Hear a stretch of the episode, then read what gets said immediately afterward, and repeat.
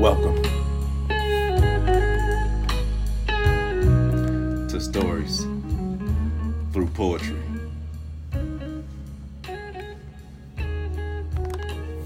Chapter 2. Pipe Dreams.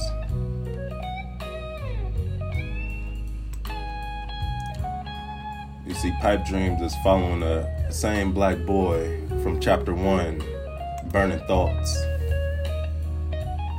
where he's wishing that he had a regular mother, wishing that his mother showed regular love, wishing that the drug abuse wasn't so high and the funds were so low, just wishing.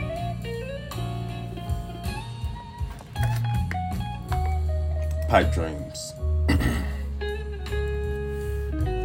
I sat and watched it take everything, the combo of the two. You see, it took what I call brand new. You see, Mondukes had pipe dreams, dope fiend. Didn't have the greens, but still achieved by all means. To achieve the next high shit. Some spread thighs, some do crime, some beg, lying, die, but why? You see, pipe dreams will make you sell what you buy in the blink of an eye. Sugar will turn to shit real quick. You see, happy homes ain't happy no more. Smiles and no show. School won't go, cause my folks never cared. Fucked around and missed dare, but the homies dared me to break in that garage, no mirage, so I took the steel rod and broke the padlock. I was a tad shocked when I got caught. Figures, cause I brought the hots to the spot. But Mondukes ain't asked where it was got, cause she was too busy having pipe dreams. You see, pipe dreams are nightmares brought to life. Zombies walking around in broad daylight.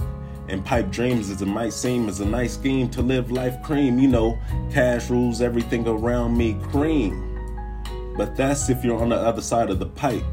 You see, some would rather serve the habit than get served to have it. And pipe dreams bring the worst out of folks. And I ain't talking GDs, but God damn.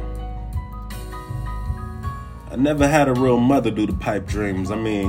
She still loved me unconditionally, but with conditions. So when she was off on her missions, I played wishing.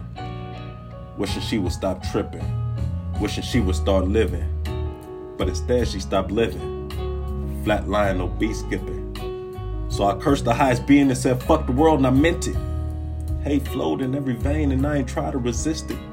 I was young and filled with anger just to ask for repentance. I wanted to be alone, no assistance. You see, pipe dreams took my home and the love that comes with it. So what's a youngin' supposed to do except run with it? You see, I decided to live life, not the life from pipe dreams. Live life longevity. That's pipe dreams. You see, and like I said, the story behind pipe dreams is there was a substance within my family that broke and destroyed my family. That same substance, part of the family decided that we're going to use this substance, this controlled substance, to come up in the world.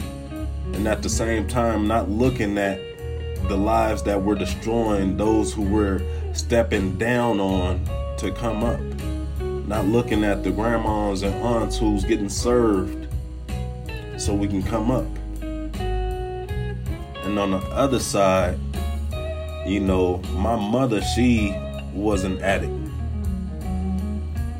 She tested my cousin's drugs to make sure that they were good drugs before he put them out there.